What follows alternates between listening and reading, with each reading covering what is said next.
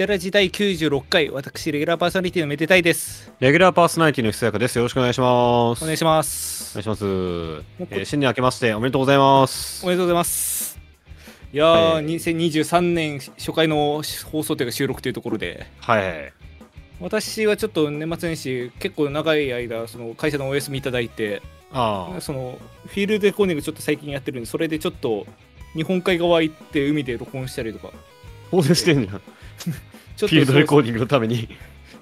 そう。ちょっとそう去年はこう機材で結構財を散らしたんで今回今年はちょっとそれ使っていく年にしようかなと思って早速やってきたんですけど。はい。ひそやかさんもその年末年始楽しい思い出でいっぱいなんじゃないですか？病床に伏してまして。はて。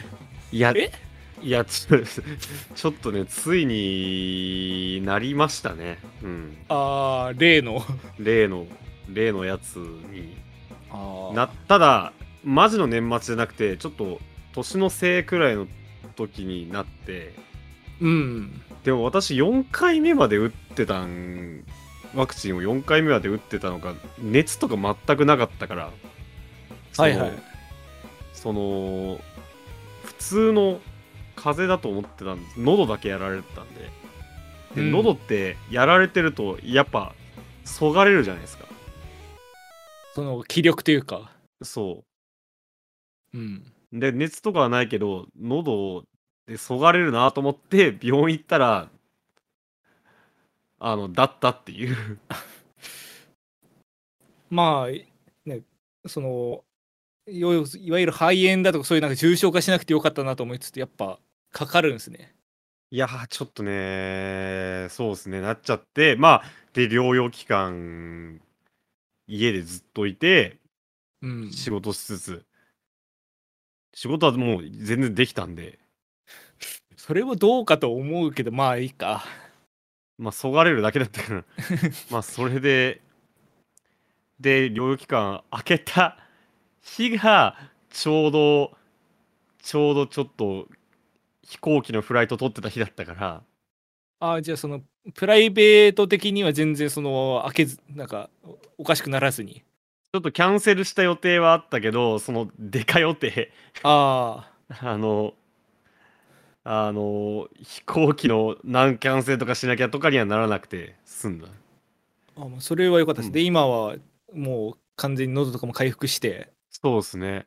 まあ、だから、その、まあ私、あの、親戚が沖縄に、母の実家がおし沖縄なんで、母の実はいはい家に毎年行くっていうのがあるんですけど、あの、その時には、まあ、体、あの、体調万全な状態で、ああそれは良かったですねうん。まあ沖縄いいっすね、やっぱね。下うん15の上20だからね。気温が。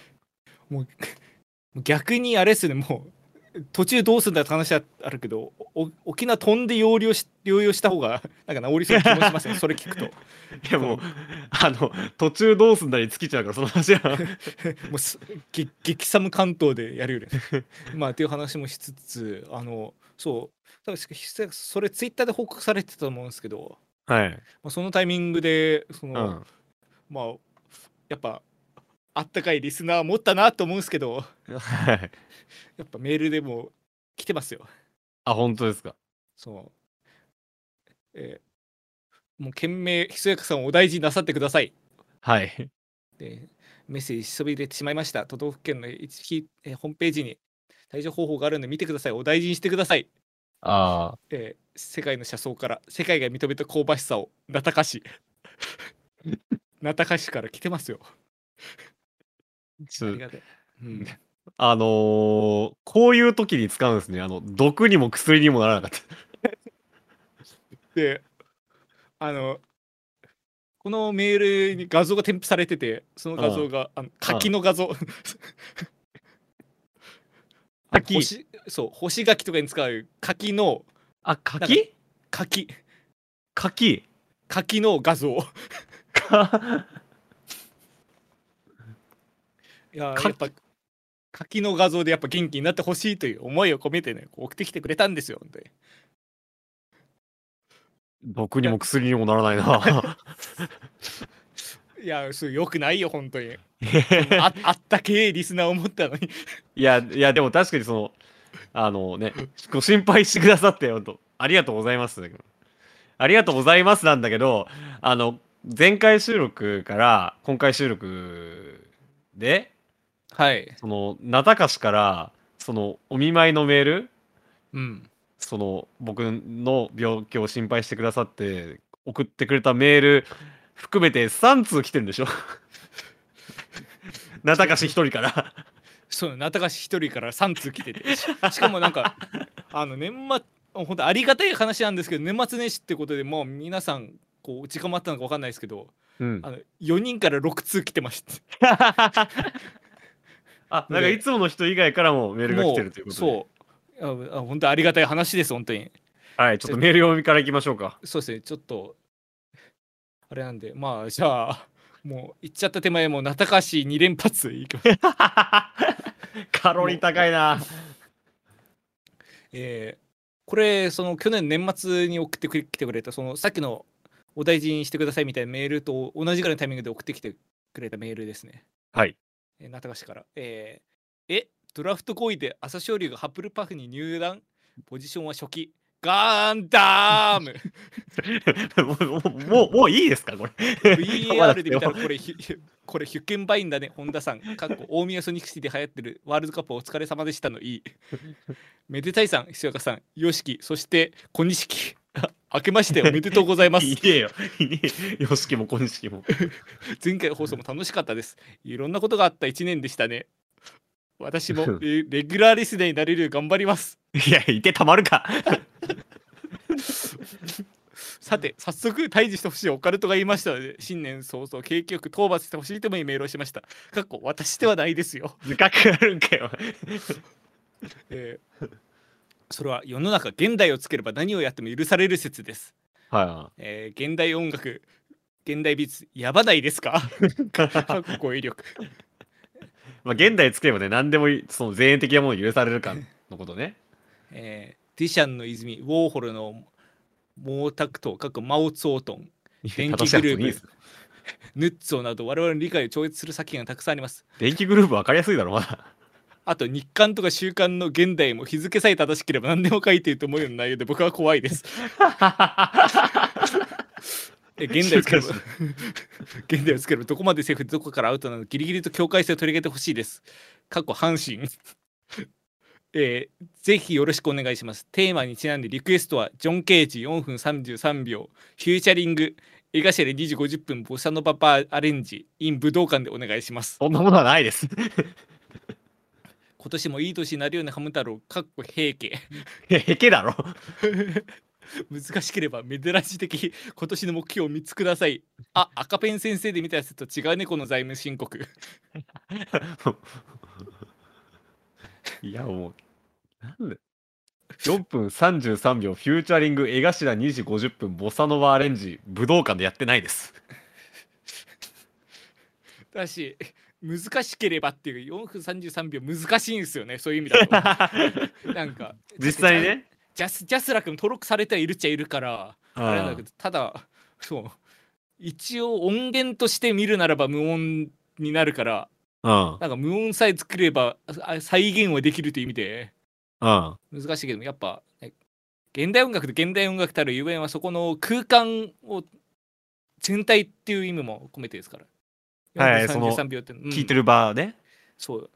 4分33秒もうあのピアニストが4分33秒ピアノの前で何もしないというその空間含めての、まあ、アートであり、音楽であるから、うん。やっぱそれをなんか、なん例えばそれをなんかチョケで何もしない4分33秒の無音のその時間だけ作ってこれジョン・ケージだとかってやるのはやっぱその哲学に反してるのでなかなか難しいですよねっていう話もしつつ、つつ。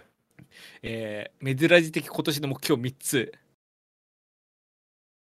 ちょっとそうですね読まなきゃならないメールとかいっぱいあるんでうちあんまり時間をかけたくないんですがもう3なんかつもなくてもいいけど、まあ、まずまずまずまず、まずはい100回ですよ。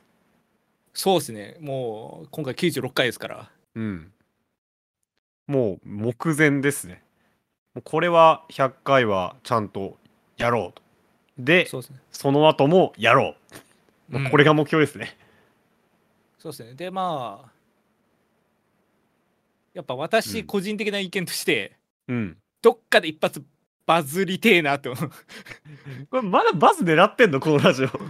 ややっぱ、5、6年やってて無風はちょっとあれだから、やっぱ一回ちょっとなんか、あの、たまにあるじゃないですか、なんか思わぬ形で、はい。みたいな。なんか本人とかが意図せぬ形で受けちゃって、そっからなんか名前が知れてみたいな。やっぱそういうんでいいから、ちょっとやっぱ一山欲しいなっていう、そろそろ。でもなんかこういうその、あのその FM とかの追っかけ放送じゃない単発のポッドキャストのヒットって何なんだろうねっていうのは思うけどずっとやっぱあれじゃないですか、ライブダニュースとかに取り上げられるじゃないですか。メデラライブがニュース。産業にまとめられる。メダルが大ヒットしているらしい。その理由本人直撃。あの薄い薄い産業にまとめられる。まあそんなところでいいんじゃないですか。まあまあそうですね。まあなじゃあ中菓子2通目。はい。えー、1月1日に23時13分に送ってきました。えー、鶴ヶ島市では羽根つきで負けるとベイブレードを奪われます。そんなことねえだろ えー、水瀬いのりさんのサインが欲しいです。メデラジの主題歌を戸田市の善良な子供から教えてもらいました。どうでしょうか？子供が考えたそうです。子供が。皆さん、め、タイトルが「目め、点って書いてあって、これタイトルかどうかもわかんないですけど、め、め、メデラジ聞くときは、服脱いで服着て、やっぱ脱いで聞いてね。じゃあ抜いてんだ。よ メデラジ聞いてるリスナー探して浦和に行ったら職質されてパスポート持っている在留許可は僕は日本人片言だよね。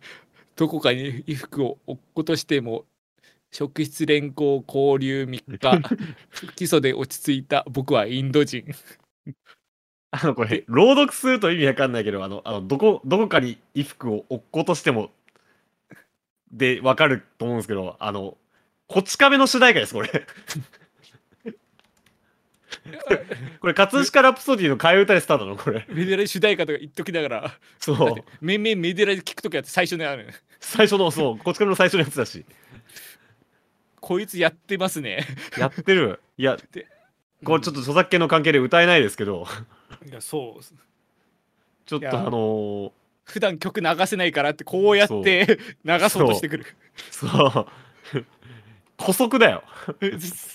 で画像が添付されてて、えー第31回埼玉財埼玉財政怪人チャリティー歌謡祭っていう。あのロゴが送られてきました怖いってよ。何が目的だ？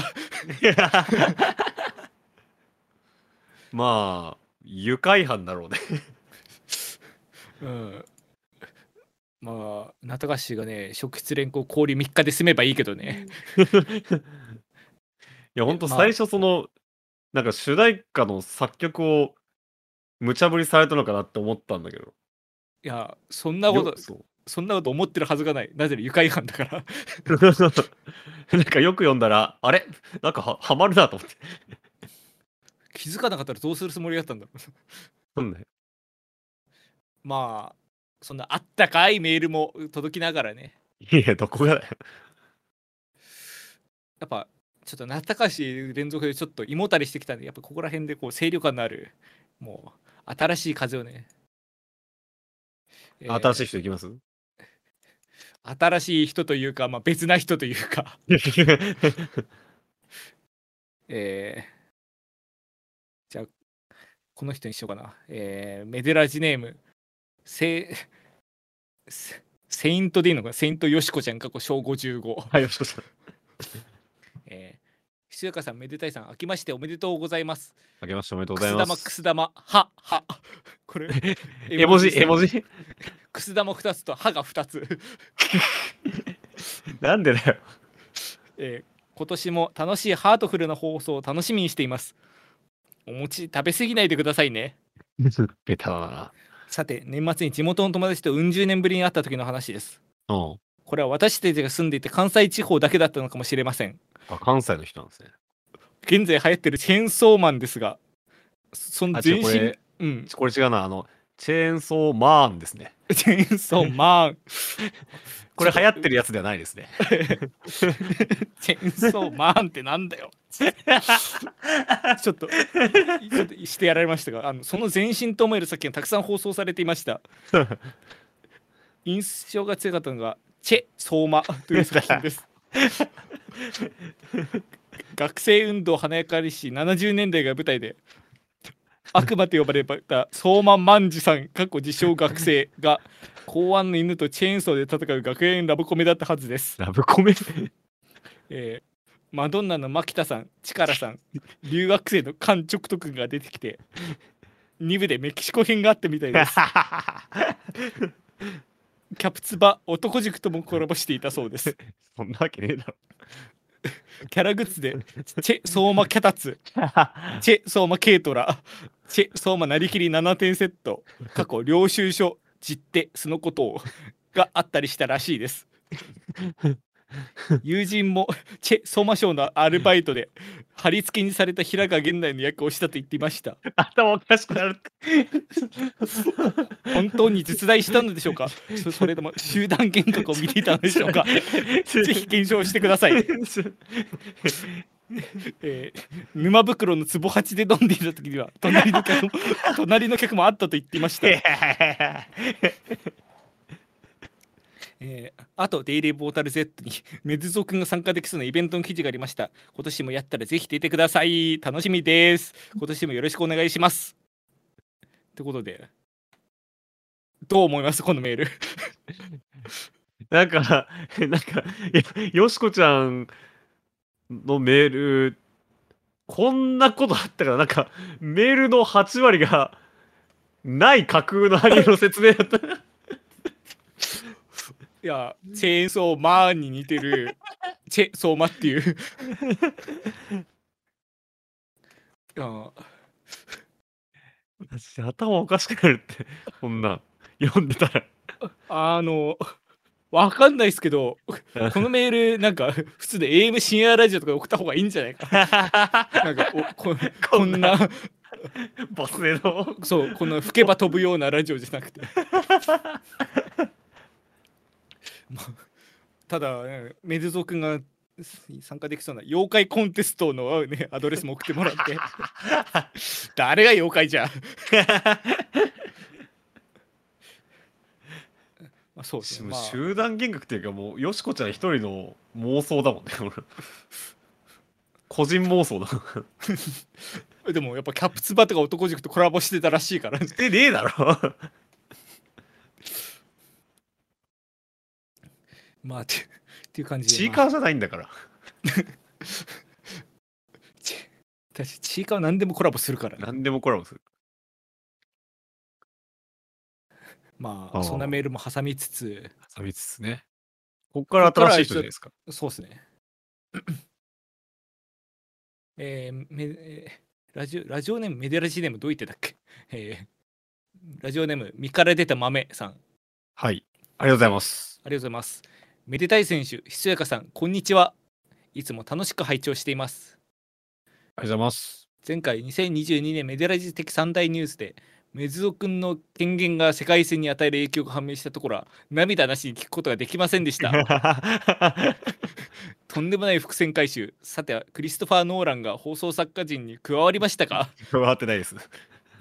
さてノーラン監督の映画といえば？いや違う違う違う。これこれあのあの自分で持ってきた荷物を広げてるだけですこれいやちなんでないちなんでない。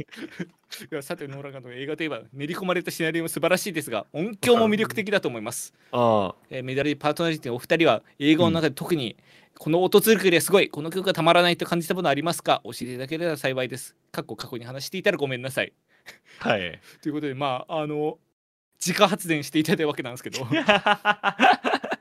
いや自家発電やったな。でもどうですか？この映画とかでこの音作りがすごいこの曲がたまらないみたいなの。今まであり要はなんか、まあ、曲はいくらでもある映画の素晴らしい曲は。はいはいはい。BGM みたいなその音作り的なところはなんかあります？最近。私なんかこの映画の話何回してんだよ話だしあの去年結局映画一本も見なかったから引き出し少ないってもあるんですけど。た多分あの映画のことかな。あのそうミッドサマーって映画がだあって。よね。うん。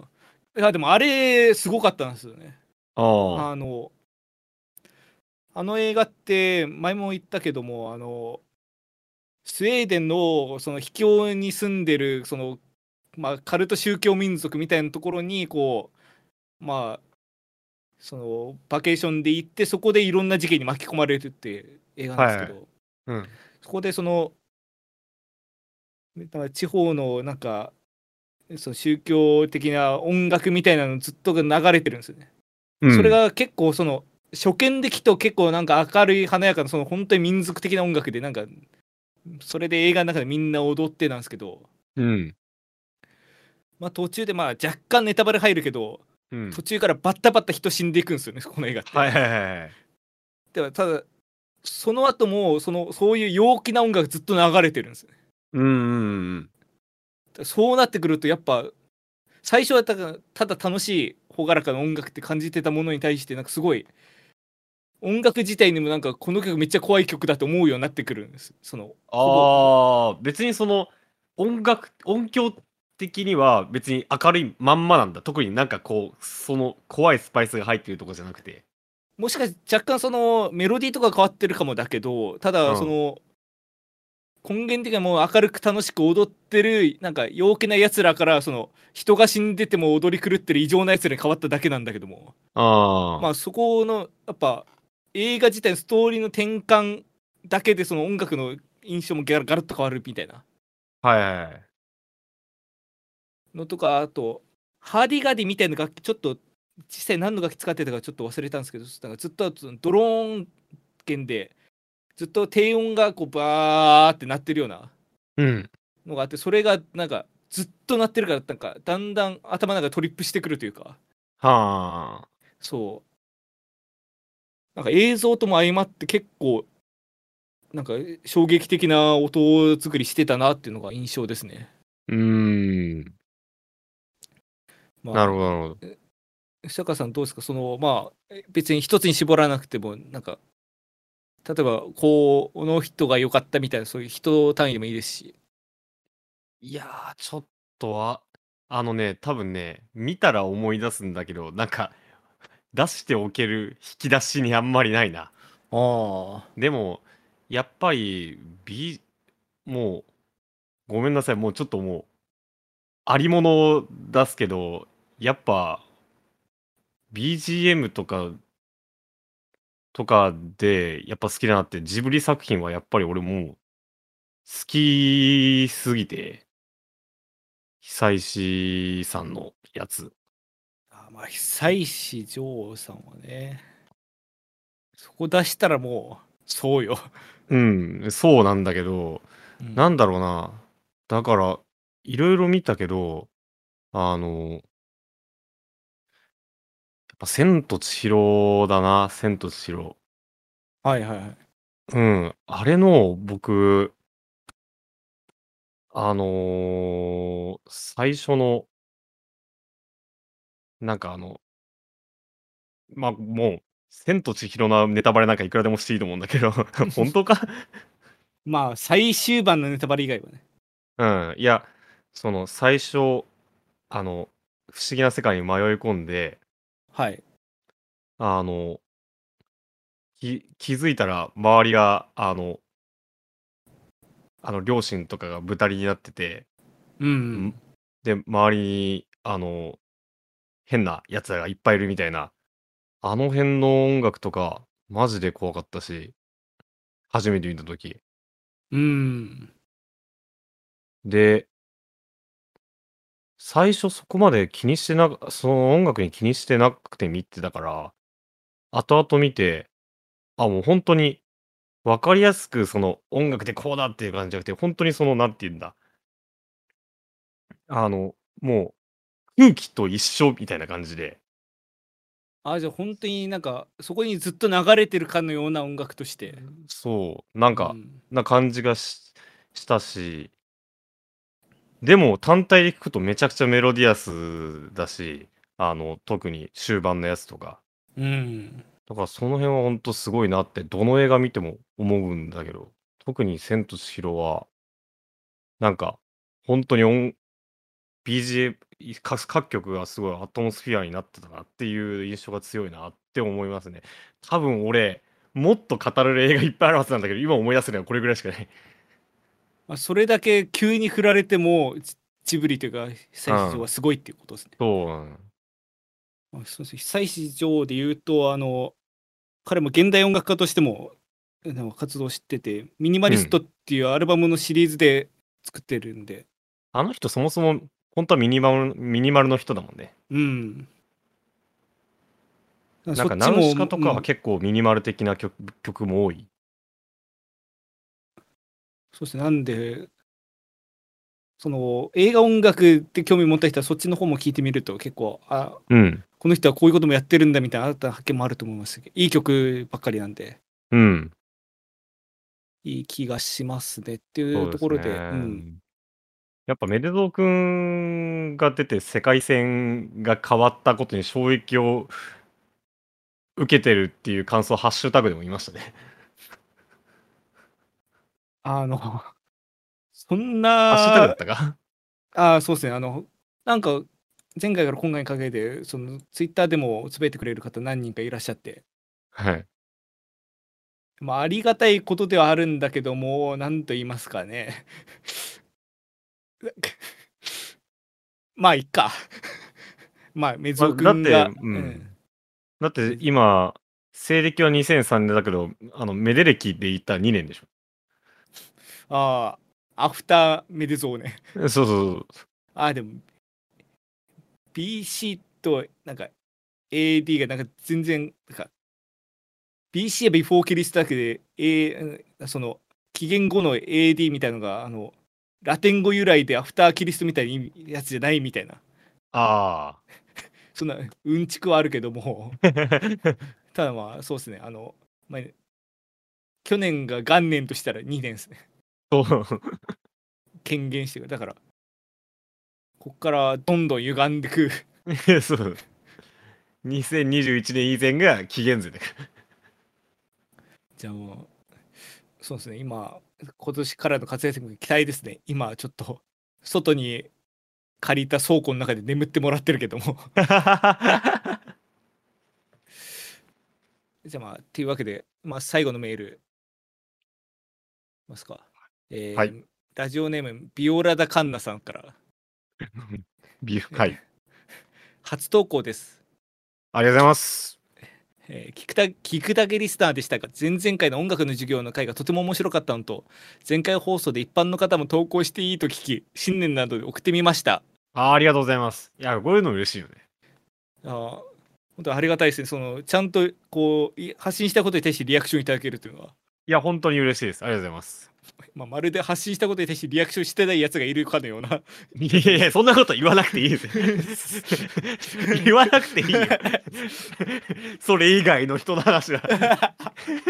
はい、えー行政的な仕事についていますが、えー制作について法令から実態を照らして合わせ合わせていく企画大変興味深く拝聴しました小学校の音楽の授業がテーマでしたがぜひ中高も扱ってほしいですああ、そうですね。その時もまうんいましたけどね。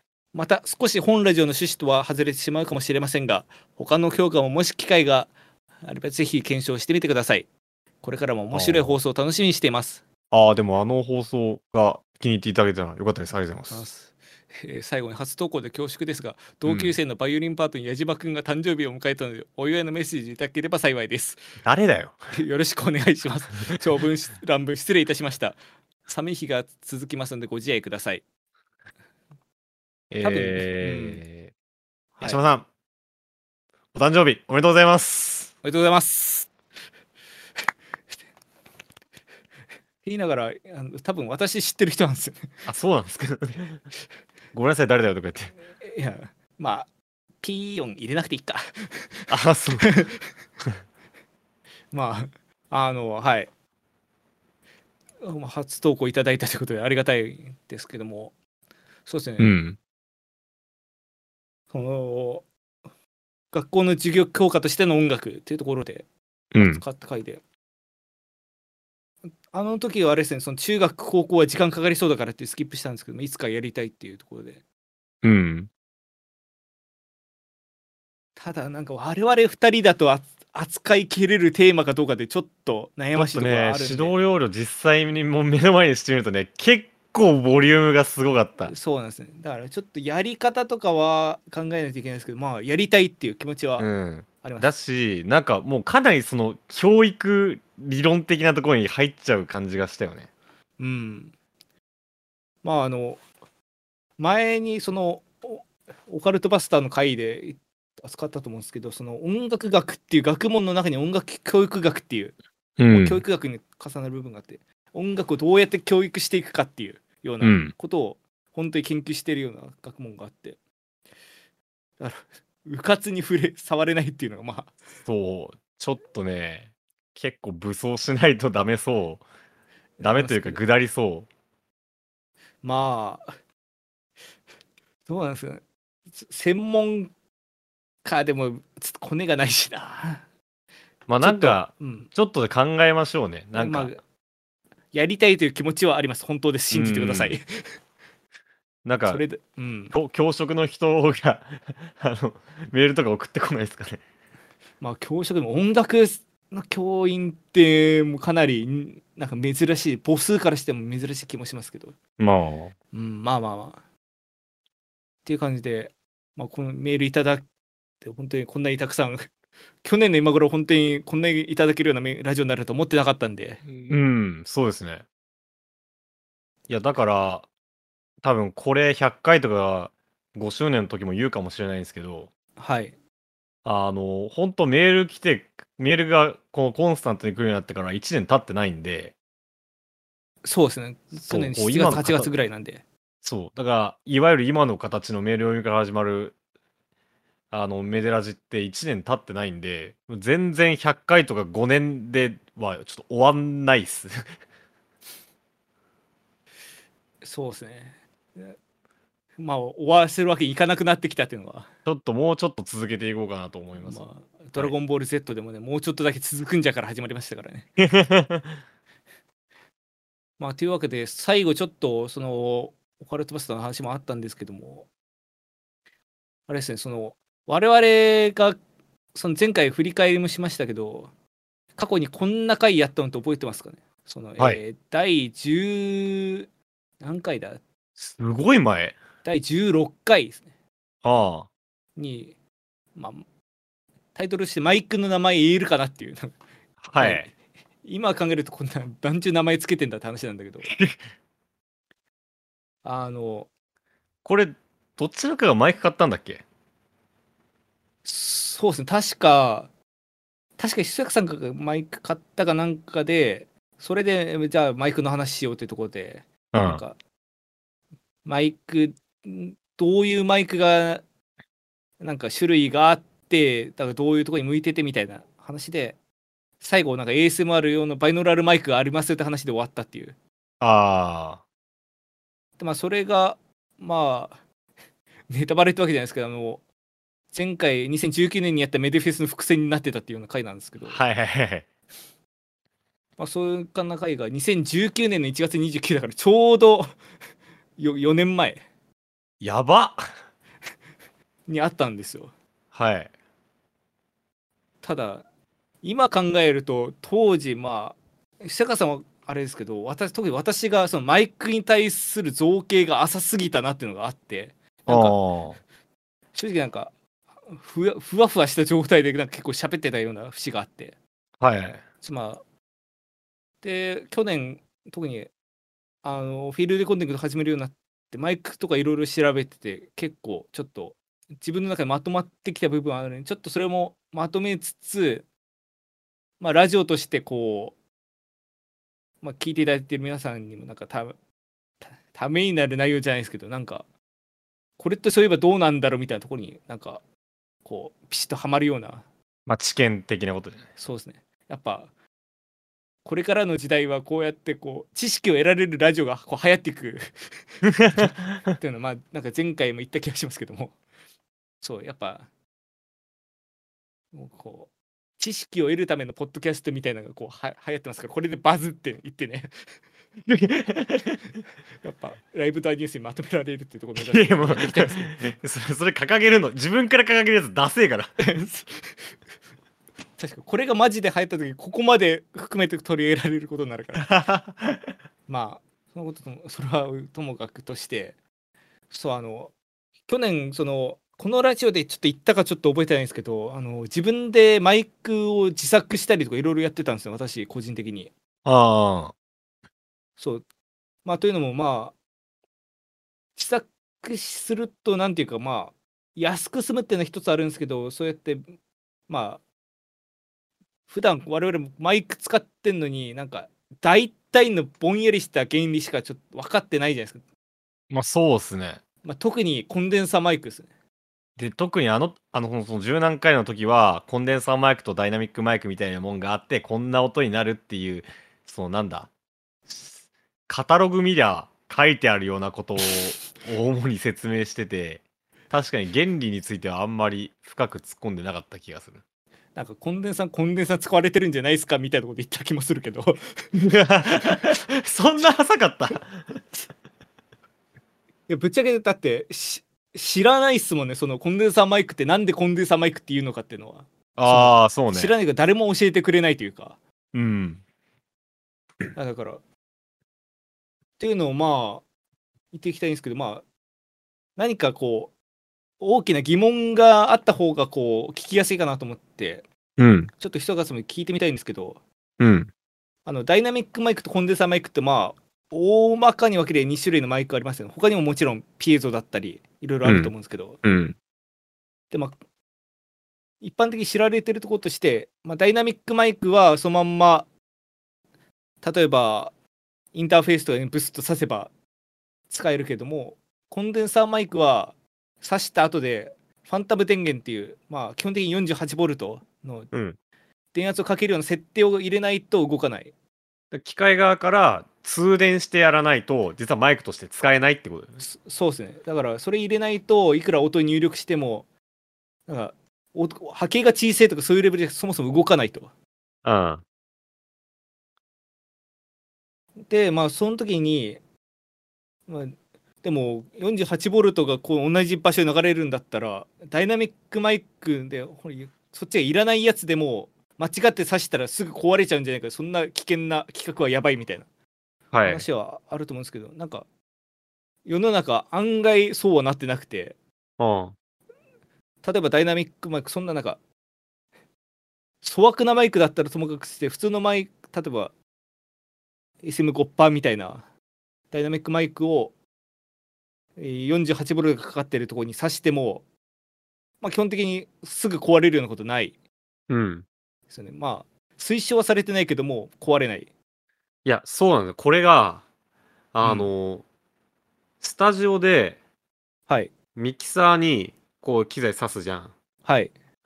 あのファンタムがいるやつうんうん。やるときにファンタムのスイッチ入れたりするんだけどあのミキサーから 48V 電流を送るスイッチ刺さってるやつに送るってやったりするとうん。いいやつとか、まあ、あとオーディオインターフェースだと各チャンネルに 48V 行く行かないができるんだけどうん。なんか入れるとずそのミキサー全部に 48V 行く設定にになるやつ結構あって。特にまあ古かったりそうですねやっぱまあアンカーっていう言い方したらあれだけどだとそういうのあると思いますね。そうそう。だからこれ普通に5%にも入ってんじゃねって。うん。思いながら使ってるけど、まあ使えちゃうもんね。うん。じゃあなんでそんな 48V なんかもう高電圧って言っちゃっていいと思うんですよね。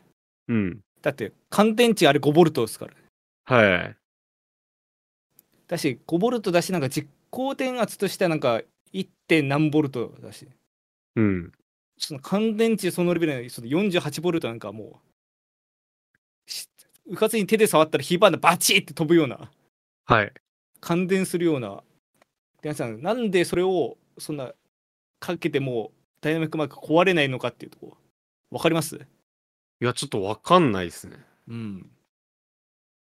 そう。これは割となんかその解説サイトとかでもなんか意外と壊れないですけど気をつけてくださいねぐらいでなんか済まされてることあって。ああ。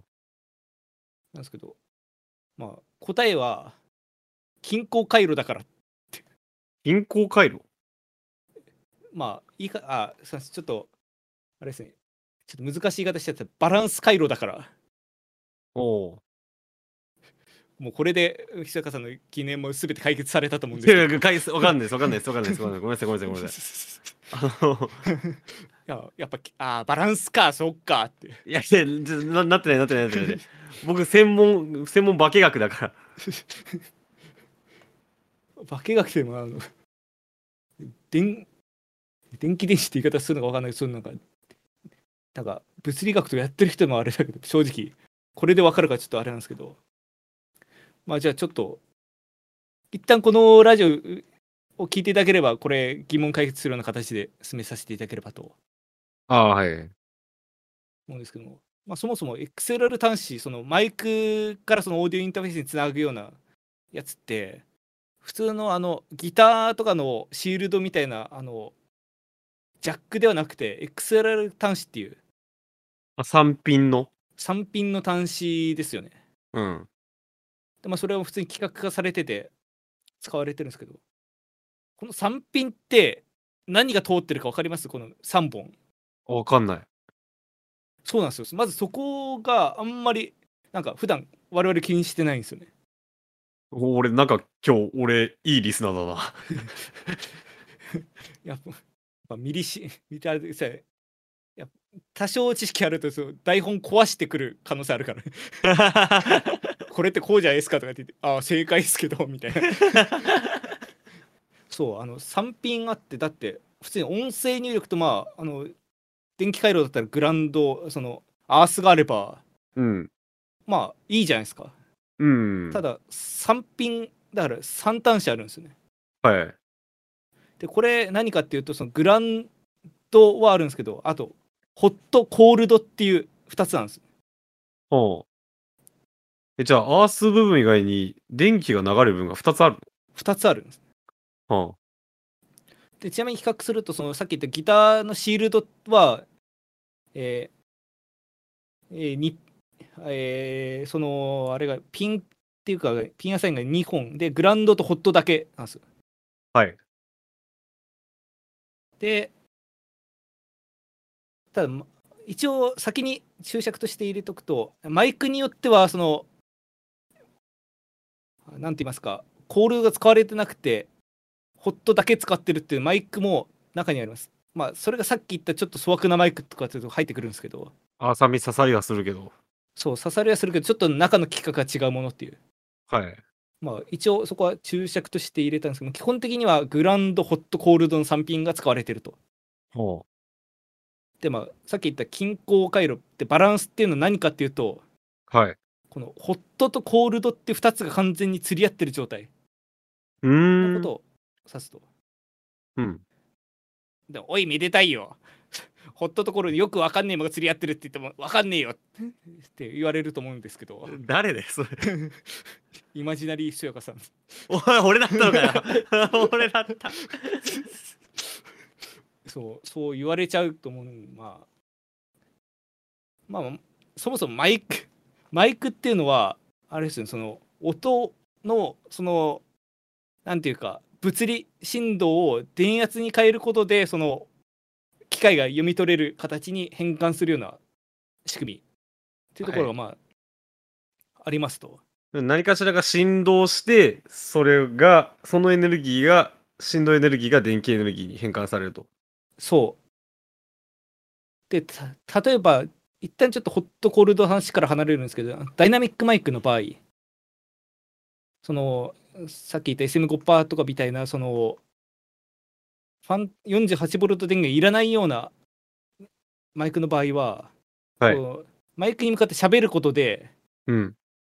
その、マイクの中にコイルがこうぐるぐるぐるって巻かれていて、うんまあ、。そそこでそこにまあくっついてる振動板が揺れることでそのぐるぐるって巻かれてるコイルにまあなんか電圧が発生してだから中でちょっとした発電が行われてそれがその出力されるはいはいはいはい。なんかコイルの中に磁石通すと電気起こるみたいな。そうあのえ高校物理とかうん中学でもや多少やったかな、まあ、そういうところで学ぶような、まあ、電磁誘導とかそのあたりのその物理現象が起きてそれがその我々の声が電圧となってこう出力されていくというところなんですけどはい。まあ簡単に言っちゃうとヘッドホンとかスピーカーとかと逆ですよね。うん。ヘッドホンとかスピーカーとかはその聞き側から音を流してそれで振動板が揺れてそれがその揺れで空気が震えたのが我々の耳に届くっていううん。感じなんでその逆でまあなんで言っちゃえばそこで中でコイルで発電されるから外部電圧がいらないっていうところなんですけど、うん。うん、だって、その、ちょっとそれるけど、サブウーファーのスピーカー部分の高音ぶち抜いて、うん、組み立てて、逆にマイクにする、サブキックにするっていうのもあれぐらいよね。そうですねなんか海外で DIY とかでうん。まあ、たまに見るんですけどそうそういう感じで結構仕組み的にはまあかなり単純な部類でうん。まあ本当に古くから使われてる手法ですしあとあのリボンマイクもほぼ原理としては一緒でうん。このコイルがその金属のリボンになっただけでその。震えてその金属のリボンの中で電圧が発生してっていうところで仕組みは一緒なんですねああ、なるほど。うん、だからまあ中のなんていうか内部機構が違うだけでもダイナミックマイクの一種とも言えなくはないああ。わけなんですね。まあ対してコンデンサマイクって何かっていうと、まあ、これ図があった方がいいと思うんですけどあのコンデンサマイクって中にそのコンデンサマイクの素子があってこれはまああのいわゆるマイク調べた時出てからスモールダイヤフラムだとかラージダイヤフラムとかってあると思うんですけどはい。あのスモールダイヤフラムマイクみたいなあのうんサウンドハウスのこのジャンルとかにもあったと思うんですけどそのなんかダイヤフラムって言われたりとかあと ECM って呼ばれるような素子があってはい。それ自体が一種のコンデンサーみたいな動きをしてるっていうマイクですね。はちなみにコンデンサーってなんかどういう素子だか分かります？その物理回路的にえっと、結構あんま分かってないかも。じゃあなんかここはまあざっくりでいくんですけどあのコンデンサーは自分で発電できなくて外から電圧をかけることでなんかバッテリーみたいな感じで電気を蓄えることができるんですよ一時的にああ、はいはい。だから普通の回あの例えばインターフェオーディオインターフェースの中の回路とかでもコンデンサーっていっぱい使われてて、まあ、それがそれぞれその電気を蓄えてそれをなんかうまい声分散したりだとか、まあ、いろんな役割も担ってはいるんですけどあの、あれか。あの、電気回路でよく見るちっちゃい樽みたいなやつか。あそうねでまあ樽みたいなやつはそうですねその電解コンデンサーっていういっぱい種類があるコンデンサーの中の一つなんですけど、まあ、確かにその樽みたいなやつはコンデンサーの一つですねはあ。でコンデンサーマイクのドア玉にもそれと同じようなものがついてるんですけど違いとしてはそこのコンデンサーマイクの頭にもしその振動板が入っててはい。えー振動板金属の振動板とその固定された金属の2つの隙間の中にその電気をこう蓄える小さい隙間が本当に極小の隙間が空いててうん。なんですけどこっちも振動板が入ってるから喋ると揺れるんですよ振動板がはい。そうするとその固定されてる金属板とのこう隙間がこう開いたり閉じたりするわけですねはあはひまあ、広がったり狭まったりの方がいいかな。そうするとその中で蓄えて蓄えられる電気の量も増えたり減ったりする。ああ、コンデンサーってそもそも、まあ今パッと見て喋ってるけど、あの、金属板と金属板があって、その中に絶縁体がある仕組みだけど、その中の容量がでっかくなったりちっちゃくなったりするんだ、振動によって。そう。でそのでっかくなったりちっちゃくなったりしてその差分が電気信号として出力されるっていうのがコンデンサーマイクってはことですよねなんで、まあ、つまり何が言いたいかっていうとダイナミックマイクは自分自家発電ができるんですけどうん。コンデンサーマイクはそそう電気が蓄えられた状態その増減が必要だっていうああ、そっか。だから、もともとのその電気量があって、そこから変化しないといけないんだ。そうだから基本的に外部電源が必要っていうことになってるとへえ。でもおいめでたい。今なんか外部電源使ってないじゃないか。それは前乾電池とか使ってるやつもあるけどよー。って言われるかもしれないんですけど。それ誰ですか？あイマジナリーひそやかさん。そんなわけねえだろ。あ れなんか違いました？違います。あででまあそこで今何使ってるかというとさっきから出てきてるあのファンタム電源っていう企画ですね、うん。まあ、それが言っちゃえばその XLR のケーブルにもう 48V も一緒に流しちゃおうっていうまあいかつい企画なんですはい。ただまあこれからその元々の問いの答えに入っていこうとは思うんですけどその前にこのファンタム電源ってなんか誰が考え誰っていうかどこで考えられた企画かって知ってます？いや、全然。これびっくりすると思うんですけどえ？あの天下のノイマンが考えたんですえ？あのマイクメーカあのマイクメーカーノイマンがー、超、超大デカ。大ノイマン。あのそあのあのクソいいマイクを多数量産していることでもおなじみの。おなじみの、ノイマン様が。あの、U87 で、スタジオ、あの、レコーディングスタジオには必ず置いてある、すべてのレコーディングスタジオに置いてある、あそう。の超定番マイク、名機 U87 を作ることでおなじみのノイマンさん。そう。あのバイノーラルマイクの金字塔と言われる KU100 を作っているところでおなじみのノイマンさん。あーあの、大石正義さんがあの配信で使ってる。あもうもういいっすもういいっす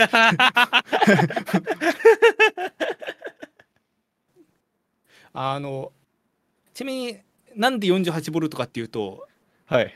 どこだっけななんかノルウェーかどっかの放送局から依頼されたんですよそのマイクの制作をノイマンがうん。ちょっと今パッとあれが出てこなかったんであのソースが出てこなかったんでちょっともしかしたら曖昧なんですけどそれでその時にそのコンデンサーマイクでまあいい音で取れるマイクを作ってくれって言われてただなんか別にうち電源の数も足りないからその電源のやり方とかどうするかまあノイマン側決めてくれやみたいな話になった時に、うん。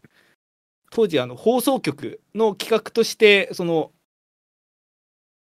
映像機器とかにつなぐ用の電源として 48V が流れてたらしいんですよその放送局内に。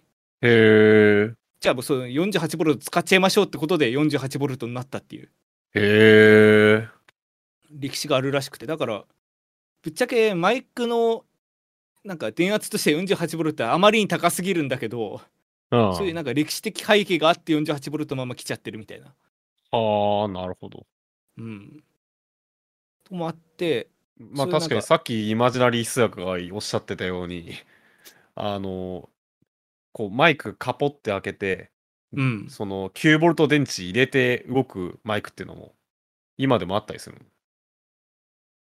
そうですね。あとはあれですよね。あの Vlog 用のあのショットガンマイクとかだと普通にアルカリの乾電池とかもこうそのまま入れてやったりとかもするのあると思うんで本当になんか 48V が作り出せないような環境とかだと今でも外部電源は使ってるんですけど、まあ、基本的に今はファンタム電源で済ませていることが多い。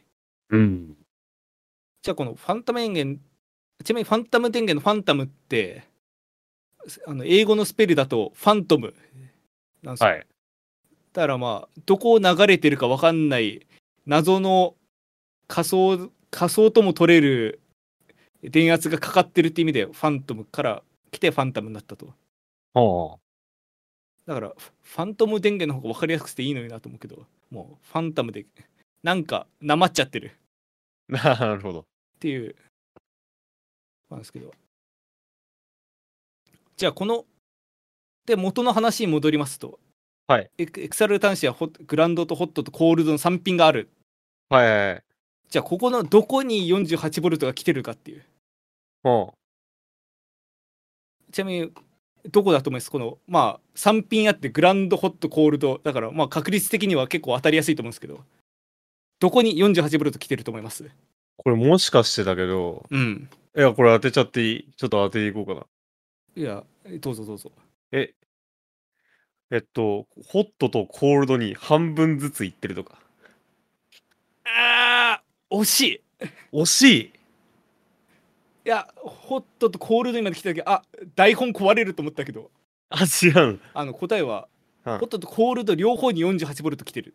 あ、なるほど。うん。いや、さっきホット、コールド、釣り合ってるみたいなこと言ってたから、あそう。同じのが流れてんだろうな。あそう。だから目の付けどころはめちゃくちゃ良かったんですけどああ。の両方に 48V 流れてるんです。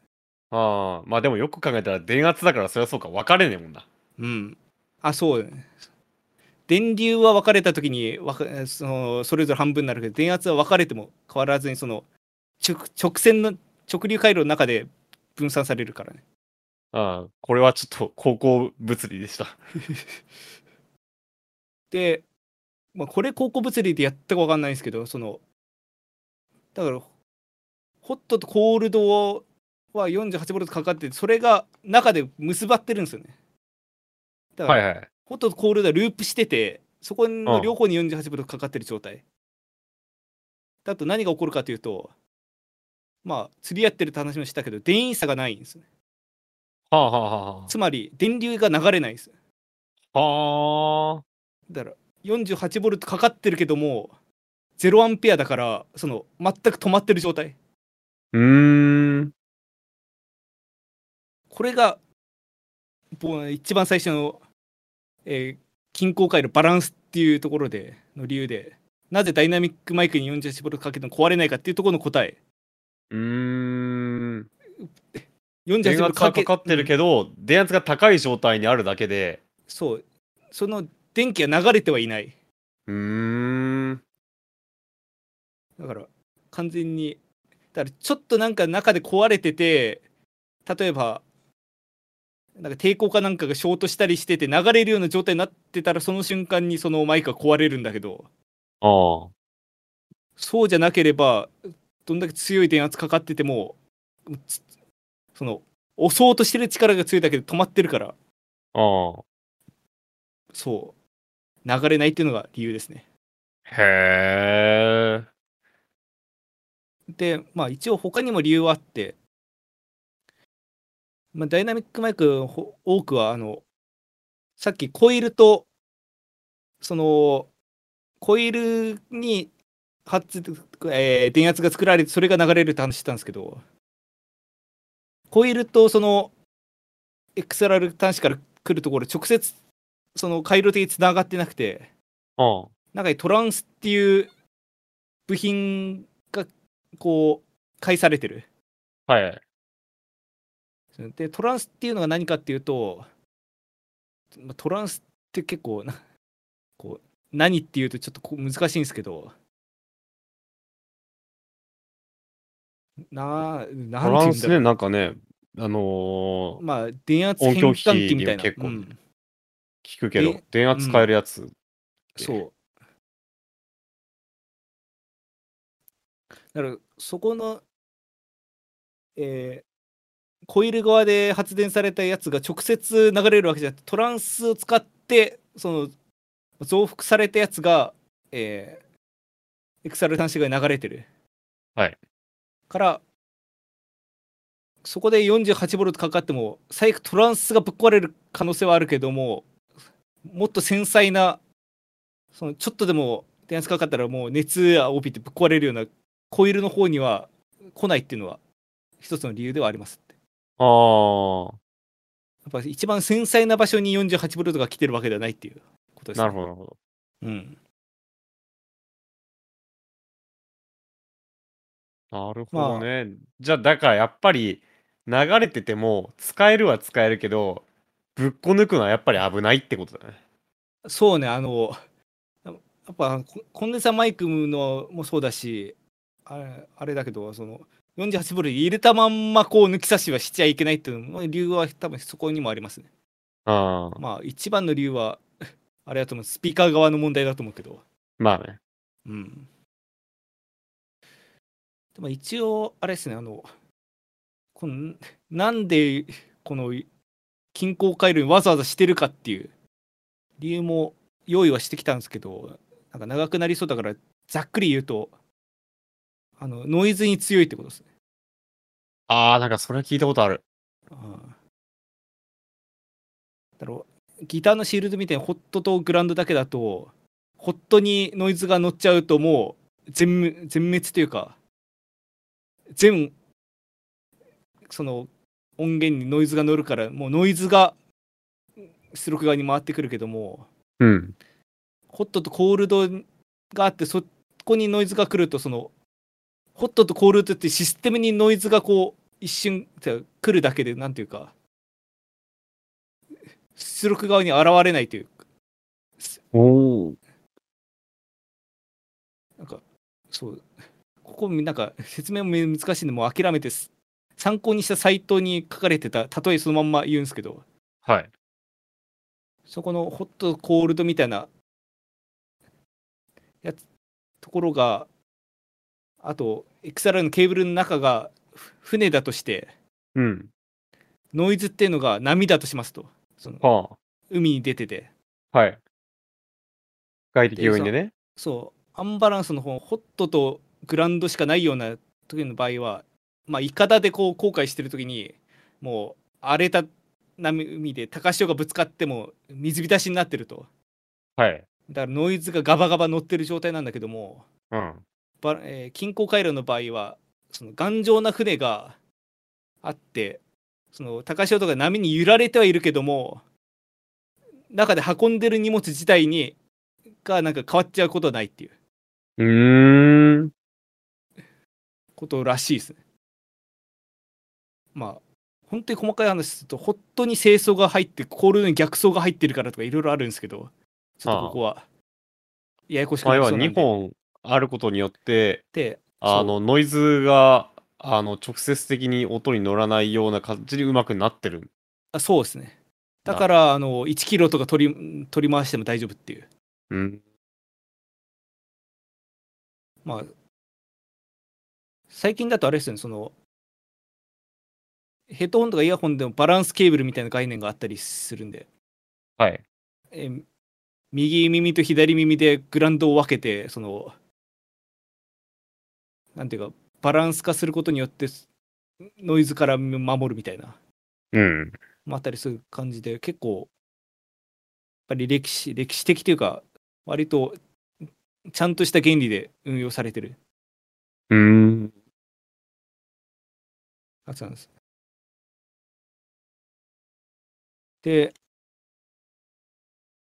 じゃあまあ最後に、ちょっと長くなりそうなん、長くなっちゃってるんです。まあ、最後にまあ、ダイナミックマイクとコンデンサーマイクの、っていうの話はあったんですけど、これの使い分けの話もなんか前回、ちょっとしたんですよ。前回っていうのは、その過去に4年前ねマイクについて話した時、4年前に。うん。で、その時私はなんか適当になんか、コンデンサーマイクの方がなんか楽器に使いやすい傾向がみたいな変なこと言ってたんですけど、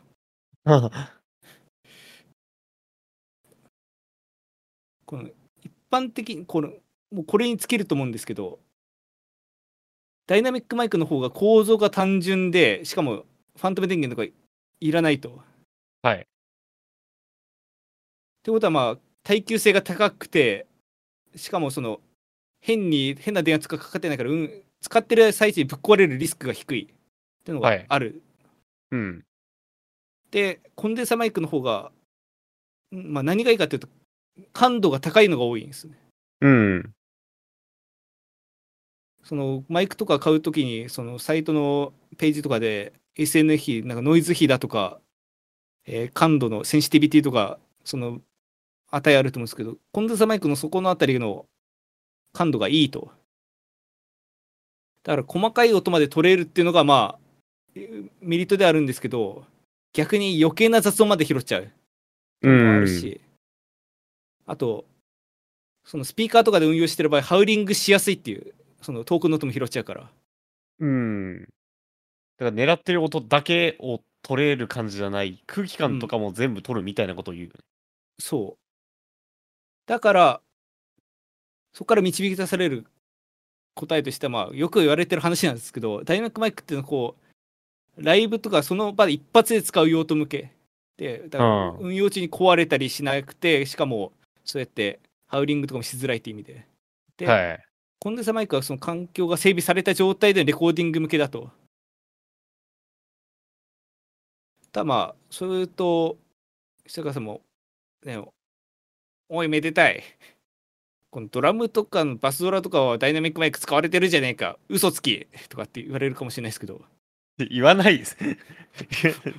まあ、その、本日3回目のイマジナリースが引っ張り出してきてまあ、それはあれですね、多分。特にバスドラとかだと、その感度が低く、多少低くても取れるとか、むしろ感度高いと音割れとかのリスクがあるぐらい、その音源がでかいからね。音源がでかいからダイナミックマイクで、こう、スポットで撮っても問題ないっていうところ、問題ないですが、むしろ向いてるってところで多分使われてると。うん。レコーディングとかでも。うん。のがありますよっていう話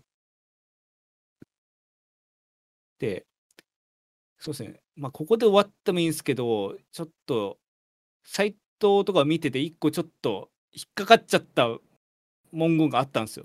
すみません、ちょっとなっちゃった文言。こうサイトが見てて。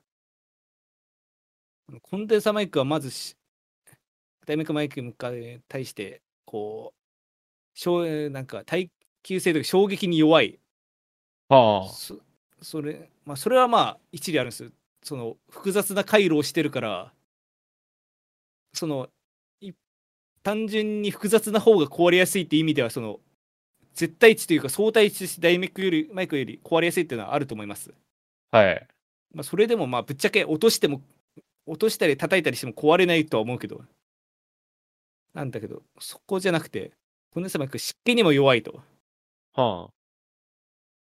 だからまあ、よく言うよ。乾燥剤と一緒にね、入れとくみたいで適切な保管の湿度30%か50%ぐらいに置けみたいなな。はこれなんかし調べてなんかがあるサイトでなんかこれってどうなんだみたいなちょっとした検証までいかないけどなんか調べてるサイトがあってそこではなんかある初心者向けのその解説ブログみたいなところでこの文言があってコンデンサマイクが湿気に弱くて 30%50% 保管しろみたいなそっからめちゃくちゃ引用されてるらしいんだけどあ。うん。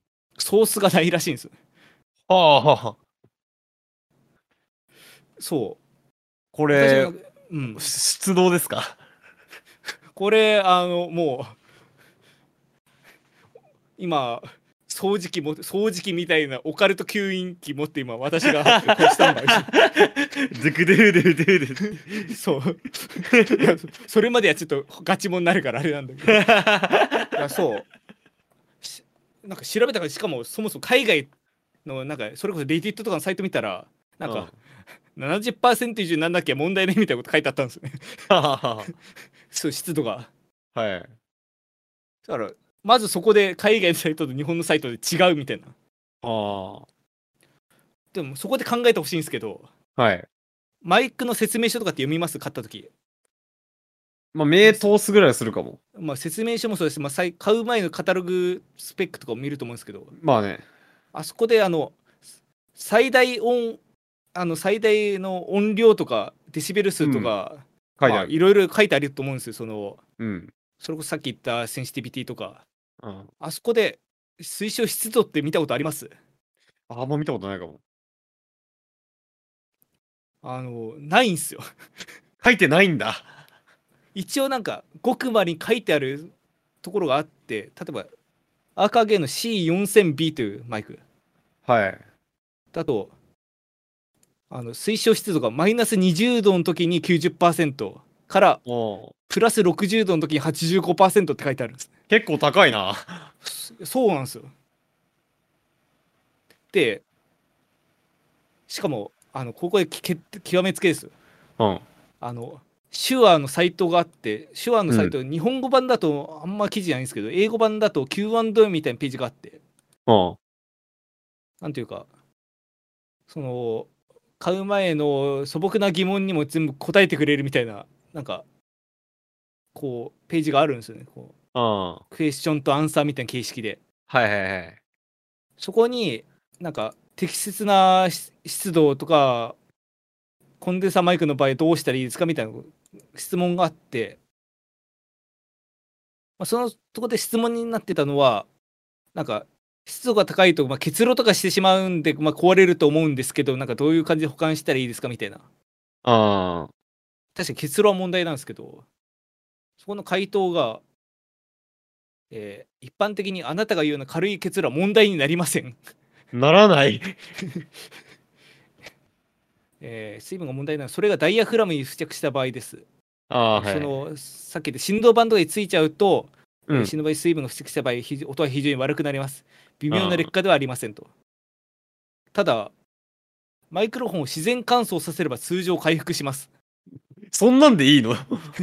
えーシュアーはすべてのコンデンサーマイクに広範囲な環境試験を実施していますと。ほう。もしそのし結露が問題になる結露心配してるマイクがシュアーのマイクであればあなたが言うような湿気は問題ではないはずです。すげえ。って書いてあってあのマイクの保管湿度関係ないです。関係なかった。まあ、たあの、まあメーカーさんにもね、よると思うけどね、試験してねる。まあ確かにシュアさんはちゃんと試験をされてるそうですけどね。まあまあだからそれはメーカーだってまあ機種によってもあると思うんですけどそんななんかお使い終わったらすぐ防湿庫にしまってとかはやんなくて良さそうっていうのが一つ。原理だけ考えると。うん。うん。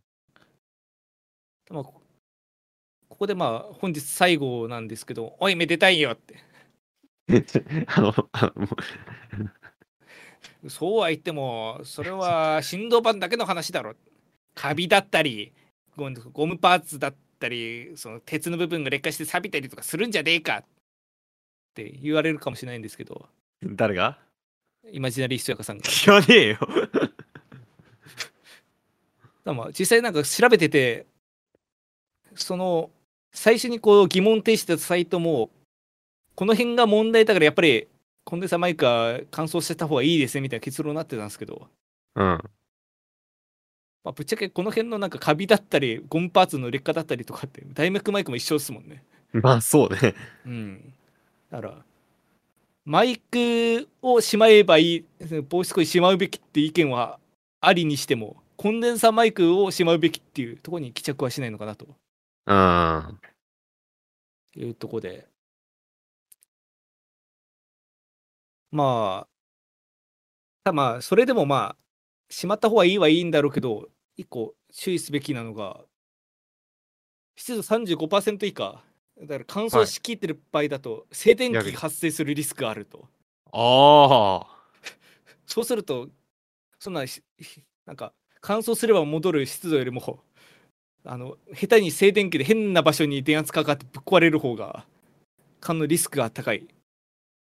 逆じゃん、もから一応基準としてその精密機械を扱うその例えばもう IC とか作ってる工場だと湿度40%から50%みたいな、はいその完全に徹底的に管理された環境で調整してるらしいからう。あ40%から50%で調整できるんだったらそこで保管できれば一番ベストだと思うんですけどあ。あそうじゃなくてただガッチガチに乾燥させてみたいな感じでやるぐらいだったら普通になんか置いといてもその夏場はもうし水水滴でべちゃべちゃになるような環境じゃない限りは。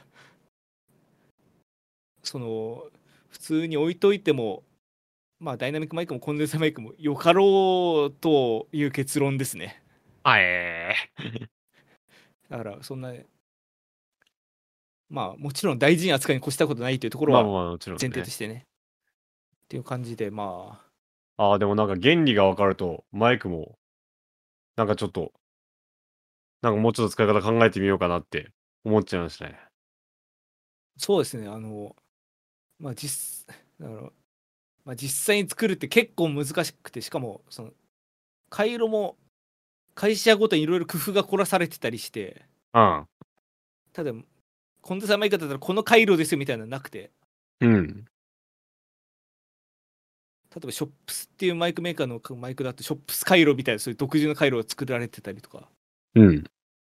まあいろいろあるんで、私がそのマイク作ってたりした時は、その、インターネットとかで結構、そのマイク DIY 界隈みたいなところがあって、そこがいろいろオリジナルの回路を考案したりとか、そういう他の回路をこう、なんていうか、確認してそれで同じようなもの作ったりとか、いろいろ工夫を重ねて出来上がったような回路だったりするんで、それをちょっとなぞっただけなんですけど、それでもなんか作っただけでもだいぶそのマイクに対する、なんていうか、見方が変わったというか、あ、ここでこうなってるから、なんかこう動くんだみたいな、なんか分かって、うんめちゃくちゃ良かったんで、まあなるほど。何が言いたいかというと、久坂さんも、まあ、ぜひ、マイク、なるほどね。どうですか？いや、確かに既製品をね、いろいろ買って、まあ、その、ダイナミックも、コンデンサーも、まあ、コンデンサーもラージでもダイ、ラージもスモール、ラージダイヤフラムもスモールダイヤフラムも買って、今家にマイク7本あるんですけど、あそうあんまそういうとこ分かってなかったからな。ちょっと、ありかもしれない。作るの。ちな、バチクソ難しいけど、難しいんだ。あの、5本ぐらい作ろうとして3本ぐらいぶっ壊れたけど、ただ、生き残った2本はめちゃくちゃいいという自負があるぐらいのへえ。あーそそもそもハンダ付けすら全然してないからな。電気回路作る的なこと。ハンダ付け、まあ大丈夫っしょ。まあ、という感じで、まあ、まあ、こうね、マイクの話いっぱいしたんですけど、ちょっとまだ今回話してないとこ、特にその指向性の話とか本当はやろうとしたんですけど、なめちゃくちゃ長くなりそうだったので、また、今度あれですね、そのステレオ録音に限った話ちょっとしたいなと思ってて、その時にちょっと話そうかなと思います。ああ、それは指向性関係あるから、まあ、うんぜひしましょう。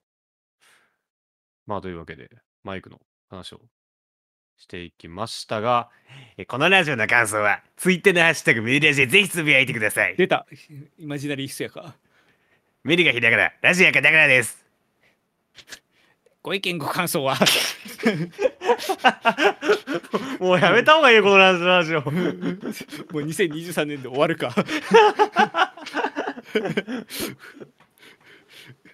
まあ、コサラジオの感想をメールでも募集しておりますと、今回もういっぱいメールいただいたんで、もうこんなククソみたいな終わり方になってもぜひ見捨てないで、まあ、また送っていただければと思います。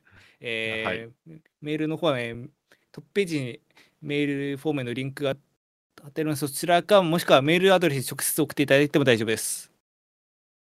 はい。はいえー、めでたいひそやかそれぞれの活動もよろしくお願いいたします。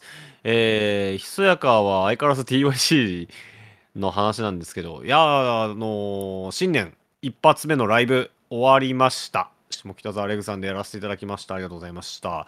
で、こっからですね、えーっと、収録、この公開時点でどれぐらいになってるかわかんないんですけども、1月中に2回、うち1回は、なんと江東区でワンマンです。聖地江東区でワンマン。えーで、えー下北沢モナレコードさん。で、その先もライブ2月。えー今決まってるのだと、あ、全部日付言いましょうね。えー単独は1月14日、えー USA ライブパブ IF さんこれキバです。江東区。えー1月15日、下北沢モナレコーズさん。えー2月4日、赤坂ネイビーフロアさん。えー2月19日、立川バベルさん。こちらが、えー、貯金決まっております。えーぜひですね、ちょっと TYC、やっぱりライブ重ねてきて、ちょっとだんだんだんだん良くなってきたというか、あの、絶対に音源以上の、えー楽しさを提供できる自信がありますので、えーぜひ一度は、えーライブ遊びに来てください。よろしくお願いいたします。はい、えーめでたいの方は、そうですね、全然あれなんですけど、今、なんか、ちょっと考えてるぐらいのレベルなんですけど、あの、一番最初にその年始にちょっと日本海側でいなんかいろいろ音を取ったという話をしたんですけど、その時ちょっと日本海の海で結構長回し収録した音源があって、なんかそれで一回なんか環境音としてなんかそのパッケージ化してみるってことやろうかなと思ってます。おお。そうですね、もう本当に実験的とかで試しにやってみるぐらいなんで、その、なんていうか、作品としてのクオリティはどうなるかっていうのは、ちょっとこれから編集次第だと思うんですけど、う。そうんですね、ちょっと、そういうなんかパッケージ化してリリースするっていうのをちょっとやってみようかと思うんで、ちょっとまた完成すするタイミングになりましたら、ちょっと報告できればと思います。はい。えーよろしくお願いいたします。はいでは、えー今回の曲なんですけども、えーまだ私が M3 で、えー出したアルバム Starting From Within のストックが余ってますので、えーお送りしたいと思います。今回、私の完全オリジナル曲です。ひそやか、作詞、作曲、編曲、歌唱も演奏も全部私。えーここではないどこかへという曲をお送りして今回はお別れしたいと思います。はい、えーメダル自体96回、今回もご視聴いただきありがとうございました。ここまでの間、私、めでたいと、さやかがお送りいたしました。ありがとうございました。ありがとうございました。もう終わり、終わりだ。